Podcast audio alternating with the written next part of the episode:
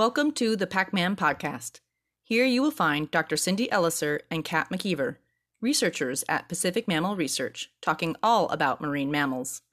We will have a variety of ways to share information with you through discussing research articles and news stories, interviews with other researchers, and more. Join us to learn more about marine mammals and have some fun.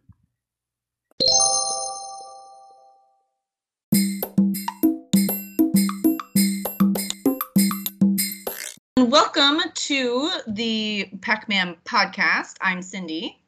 And I'm Kat.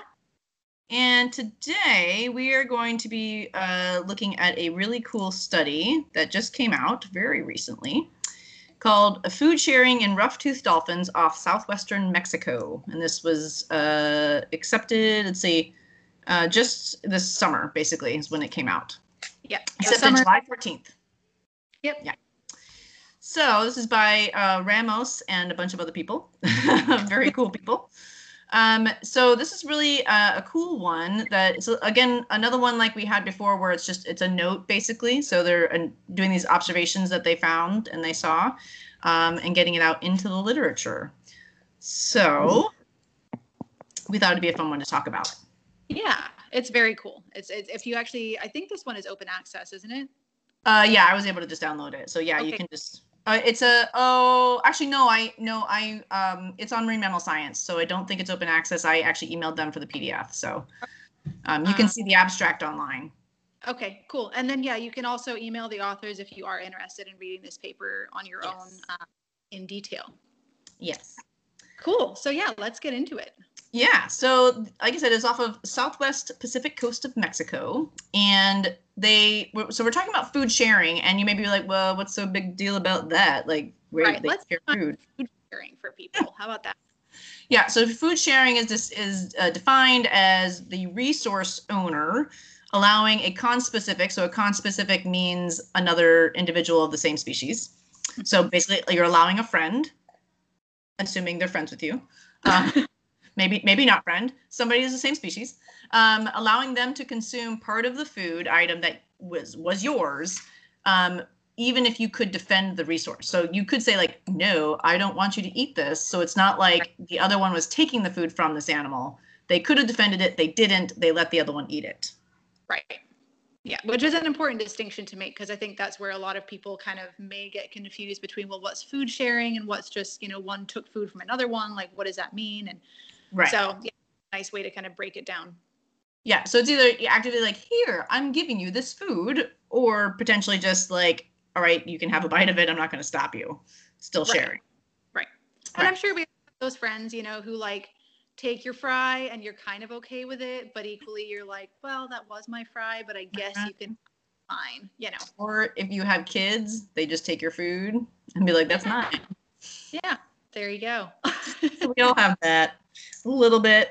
But the other interesting thing of why this is so interesting for this species, um, and these were rough-toothed dolphins, um, is that in cetaceans this isn't really we don't really see it that often. So they see it, you see it in insects and in birds.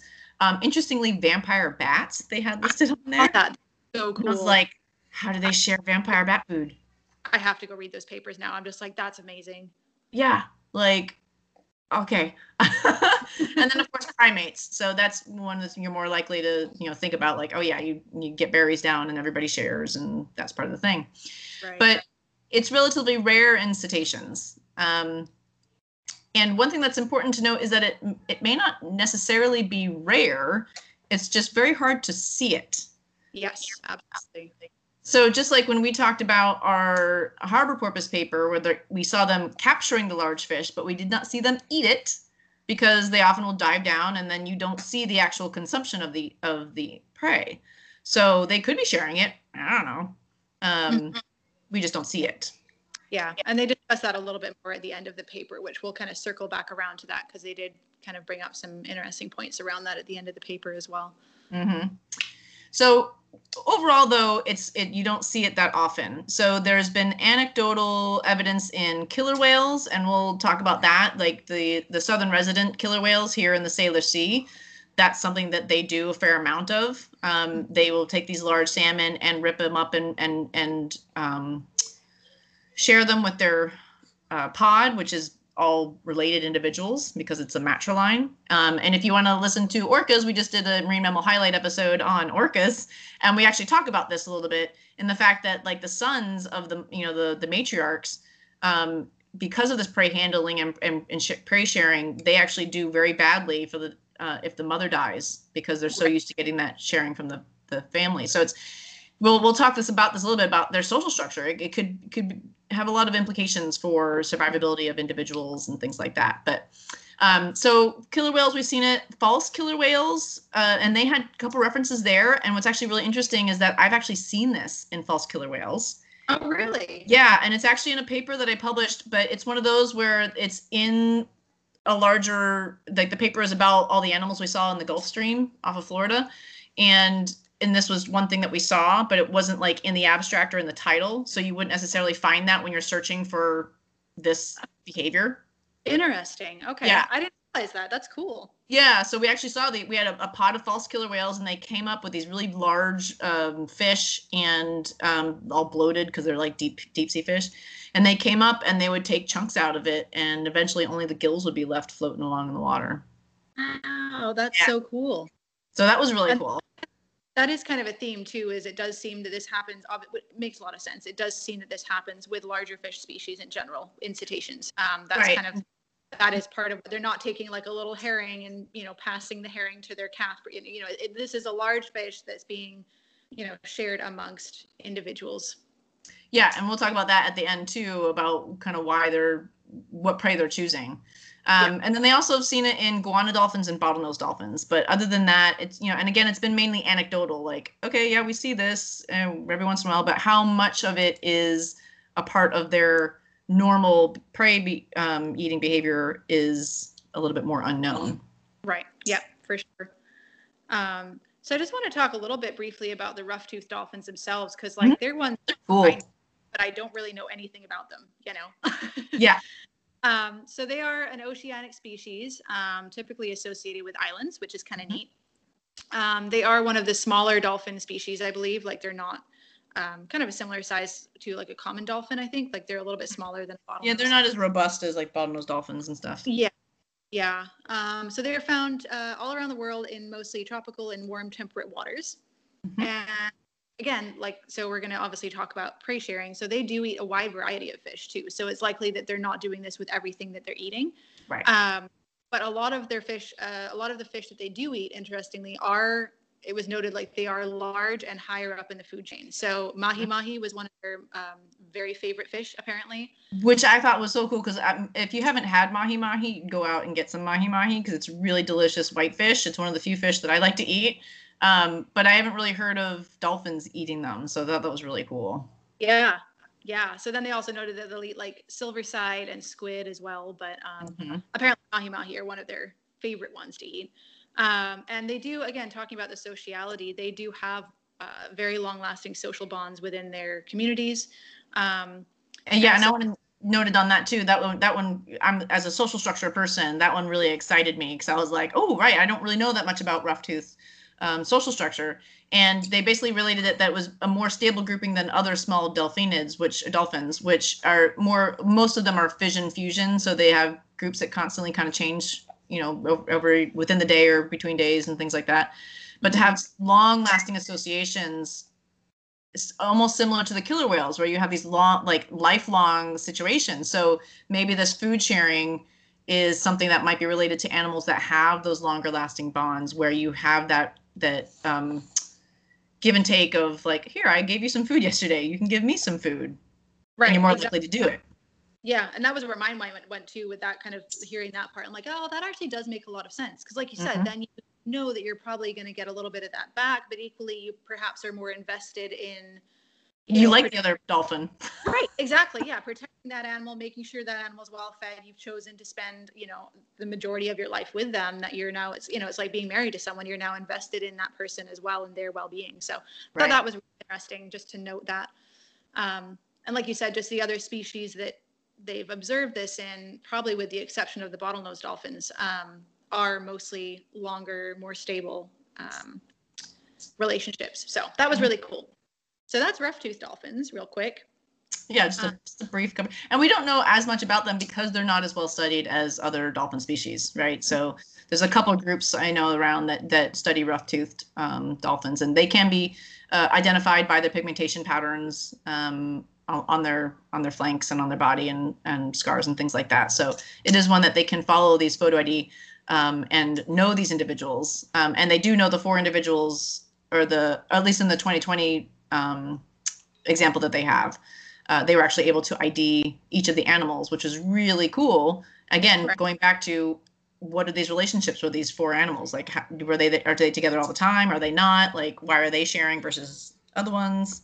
So yeah, to be able to look at. Yeah, absolutely. And what I thought was really cool too, just speaking of you know not knowing as much about rough-toothed dolphins, I think it's really awesome that this was actually this observation was made by a community-based research organization, which mm-hmm. I think is and they go out every year and survey. Um, so just a shameless little plug for the smaller organizations who are trying to do really cool work. Um, but yeah, I just thought that neat that they're actually like you know out there doing this, and it's just a you know it's a community organization who just people are really passionate about it. Right, and trying to learn about these animals. Yeah, it's really cool. Yeah. So they um, they had two observations, and previous to this, there had only been I think like one published account that had two observations in that published account, and then another one that was uh, indicated it might be sharing, but yeah. it wasn't sh- for sure. So right. this is really uh, another, you know, indication that this is more happens more often than maybe we know, you know, know about for these these species. So this one they did in 2016. They were on a boat that they observed it, and then in 2020, which is really cool, is they used a drone, and they actually have the video. And I actually have the video. I could download it because yeah, it, I'll send it to you um because I it, they have um and some some papers they don't don't put everything into the paper like tables or videos or things like that. They put it in supplemental files.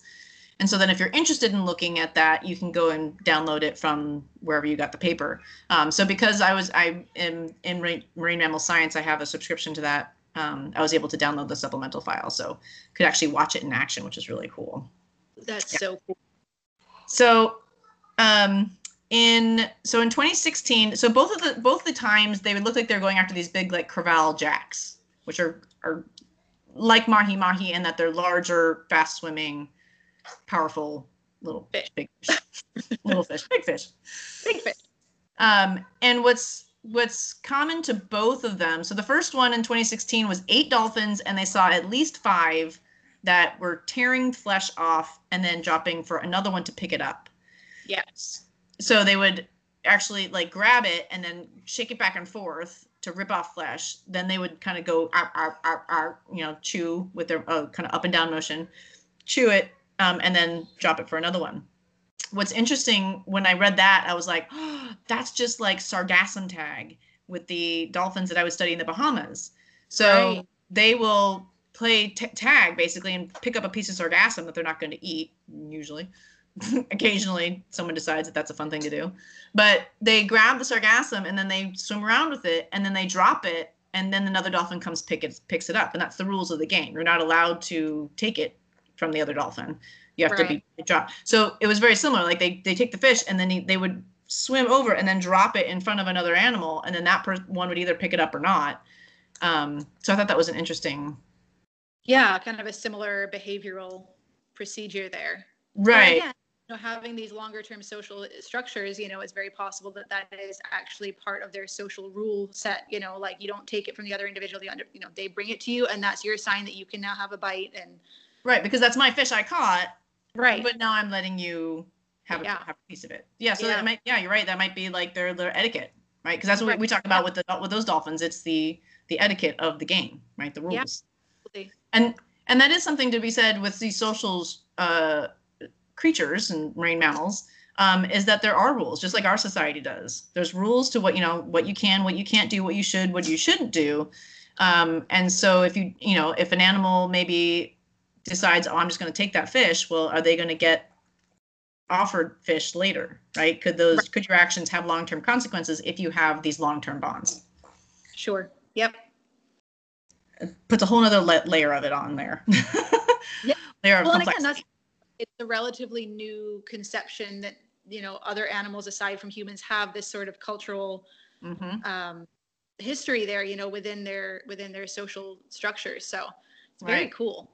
Um, so yeah, like you said, in the first one, then they, so they had those five that were involved in the in the prey sharing specifically, and like you know, I think they said that it lasted for about 15 minutes. The prey sharing went on for about 15 minutes before they Mhm. disappeared from entirely. Yeah, so again, it might swam off with it. Right. So they you know might have gone on longer, but that was as long as they were able to observe from the boat. Right. So the, And the 2020 version, the 2020 section one was with the drone, and this I love their names, right? So, so some Oh. people do names of like you name your animals, and other ones do numbers. I'm glad I love that they did real names. It's Pickles and Blue and Moby and Fuji. I, know. really want to call Arbor Porpoise pickles now. I'm just I know, right? and Pickles was a little funny one in this one too. Pickles was a little yeah. crazy. Um, so they had those four, they're four adults, and um, again, same motions of jerking the head to rip and then chewing it. But what's really interesting is that two of them ate the fish, and the others two did not. So we have, um, and they have this really cool. I love the uh, the figure that they had in here showing of when they did each behavior. Yeah, so we have, yeah, we have uh, Moby and Fuji eating, and mainly Moby. He's the one who ate the Mhm. most. So maybe it was maybe it was his fish that he caught. Perhaps I think it was his. yeah. Um, and he shared it with Fuji. He did try to share it with the other animals as well, but they at one point just didn't pick it up. I think it was Pickles because Pickles had other things on his mind. Yeah, there were some other social interactions that were happening during this event, so you know? Pickles might be all distracted. Yeah. So Pickles, basically, as a male, he went over and uh, wanted to have some social sexual behaviors that were going on with uh, with Pickles and the other animals. So again, going back to the associations and those interactions, right? You have this prey sharing by two individuals, um, but the other ones weren't weren't didn't need to eat right then, but those bonds that they have are being supported by the food sharing it's being supported by the, the those interactions that they're having you know socially um, so i thought it was interesting that there was that mix of it and they did say that at the end like you know we really need to understand more how this relates to their social structure and what's going on and how how is that involved like is it uh, do they always do that but you know they share food and do this or is it was it just kind of a random one Right. Right. yeah Yeah. yeah, so it says Pickles and Blue swam within five meters of Moby and Fuji throughout throughout the food sharing and interacted with them, but did not feed or handle the, the prey. And Moby, um, but Pickles and Blue did not feed or handle the prey. Right. And they were just, let's see, Blue basically was just like, I'm swimming. Yeah. But they what was interesting is that they all remained very close to one another. So they stayed Right. in like a they stayed in a group, even though they weren't all engaged within the same behavior. They stayed in a cohesive group the entire time, which I also thought was very interesting. Yeah, because like I said, Moby and Fuji makes sense. They were together. They were doing their thing. Their activity budget looks fairly similar. Um, and then you have Blue and Pickles, where the most of the time they were directional swimming, except for when Pickles went off and and uh, had some fun. But the but Blue basically he was just he was only he was only directional swimming. He or she, I don't know actually if it was a boy or girl. Um, and they was out of sight only for a tiny little bit. So he's just like I'm just I'm just I'm just here, guys. Right. but still hanging out with this group. So, you know, a lot of times we de- describe a group as the individuals in sight that are doing the same beha- behavior mo- mostly, right? Right. But in this case, they're they're definitely a group. They were, you know, they were together, very close proximity, but not really necessarily doing the same behaviors. So, how does that factor into their social structure and what they're doing and how like, well, you know what, I'm going to hang out with you guys no matter what because you're my friends. I just don't feel like doing either one of those things.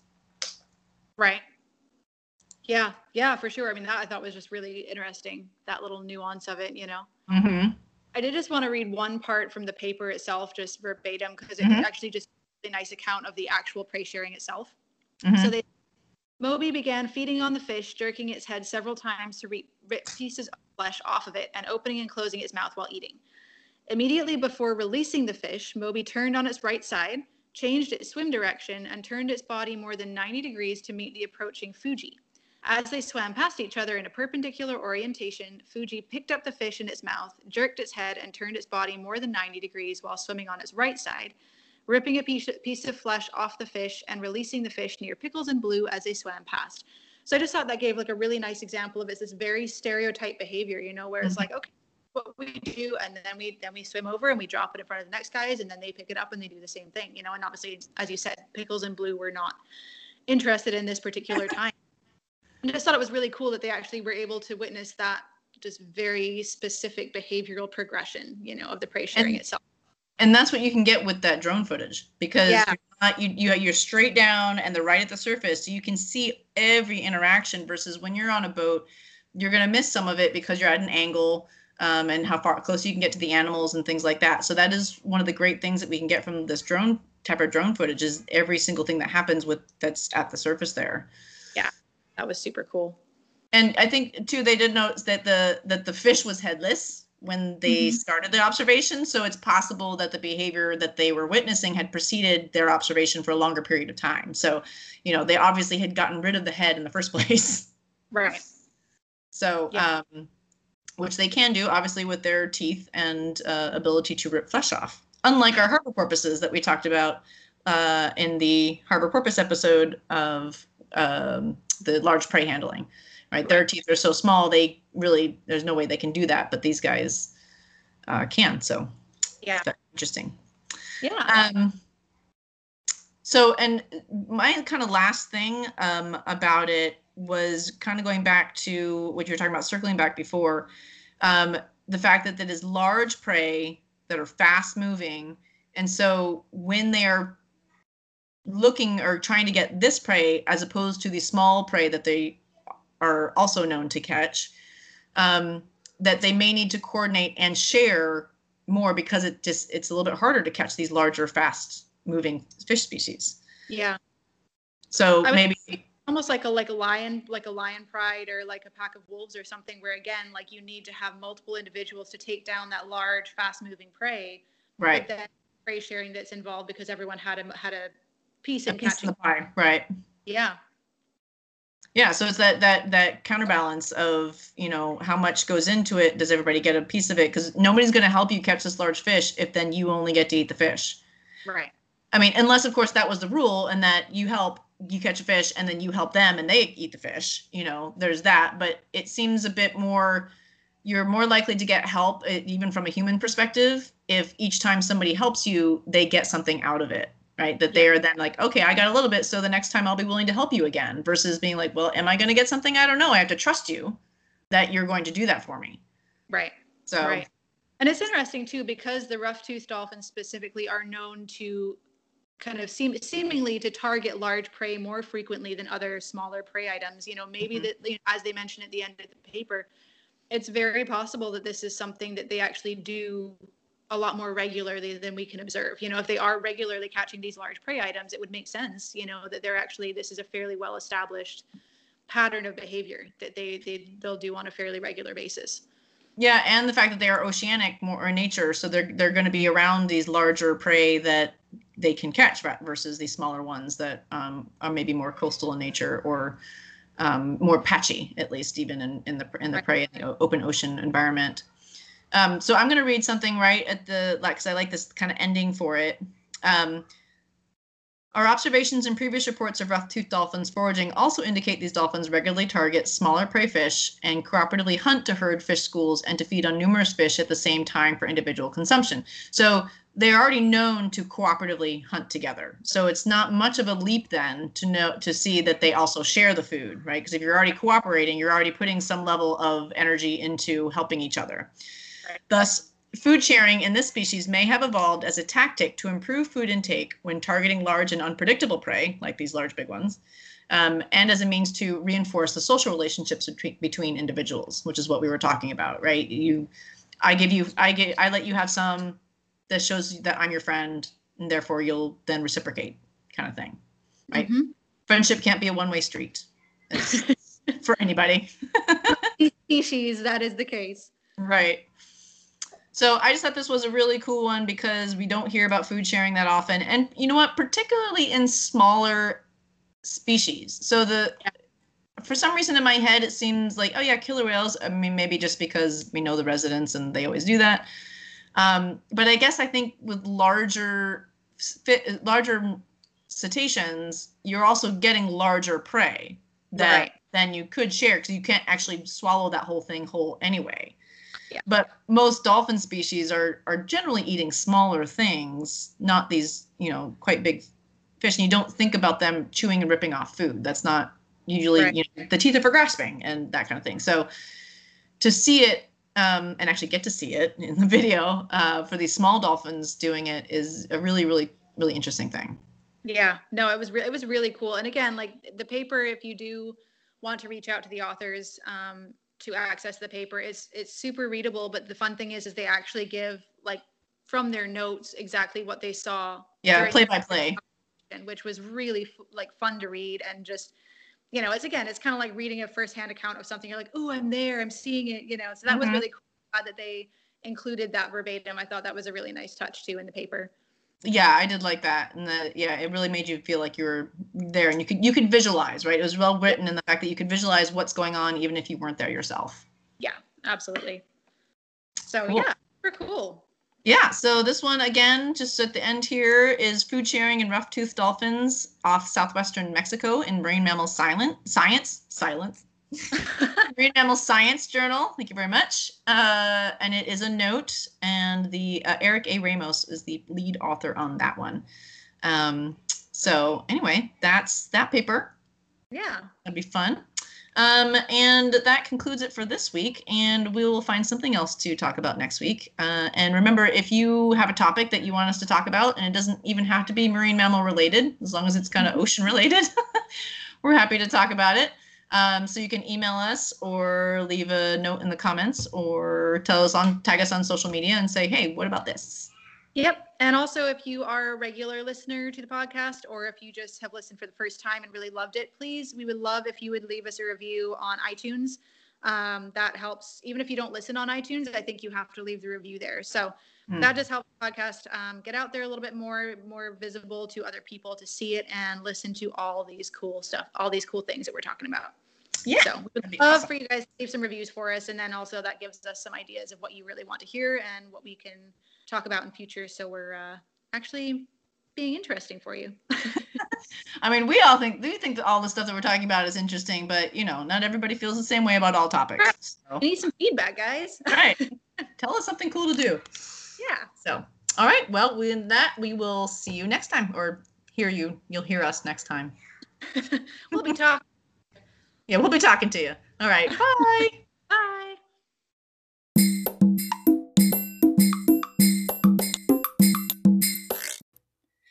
This was brought to you by Pacific Mammal Research, a 501c3 nonprofit organization. Check out our website, www.pacmam.org, that's P A C M A M, to learn more about us, our research, and the educational opportunities that we provide. Also, help us continue providing fun and educational content like this by donating today. Your help is how we can continue to do our work and share it with you. Thanks!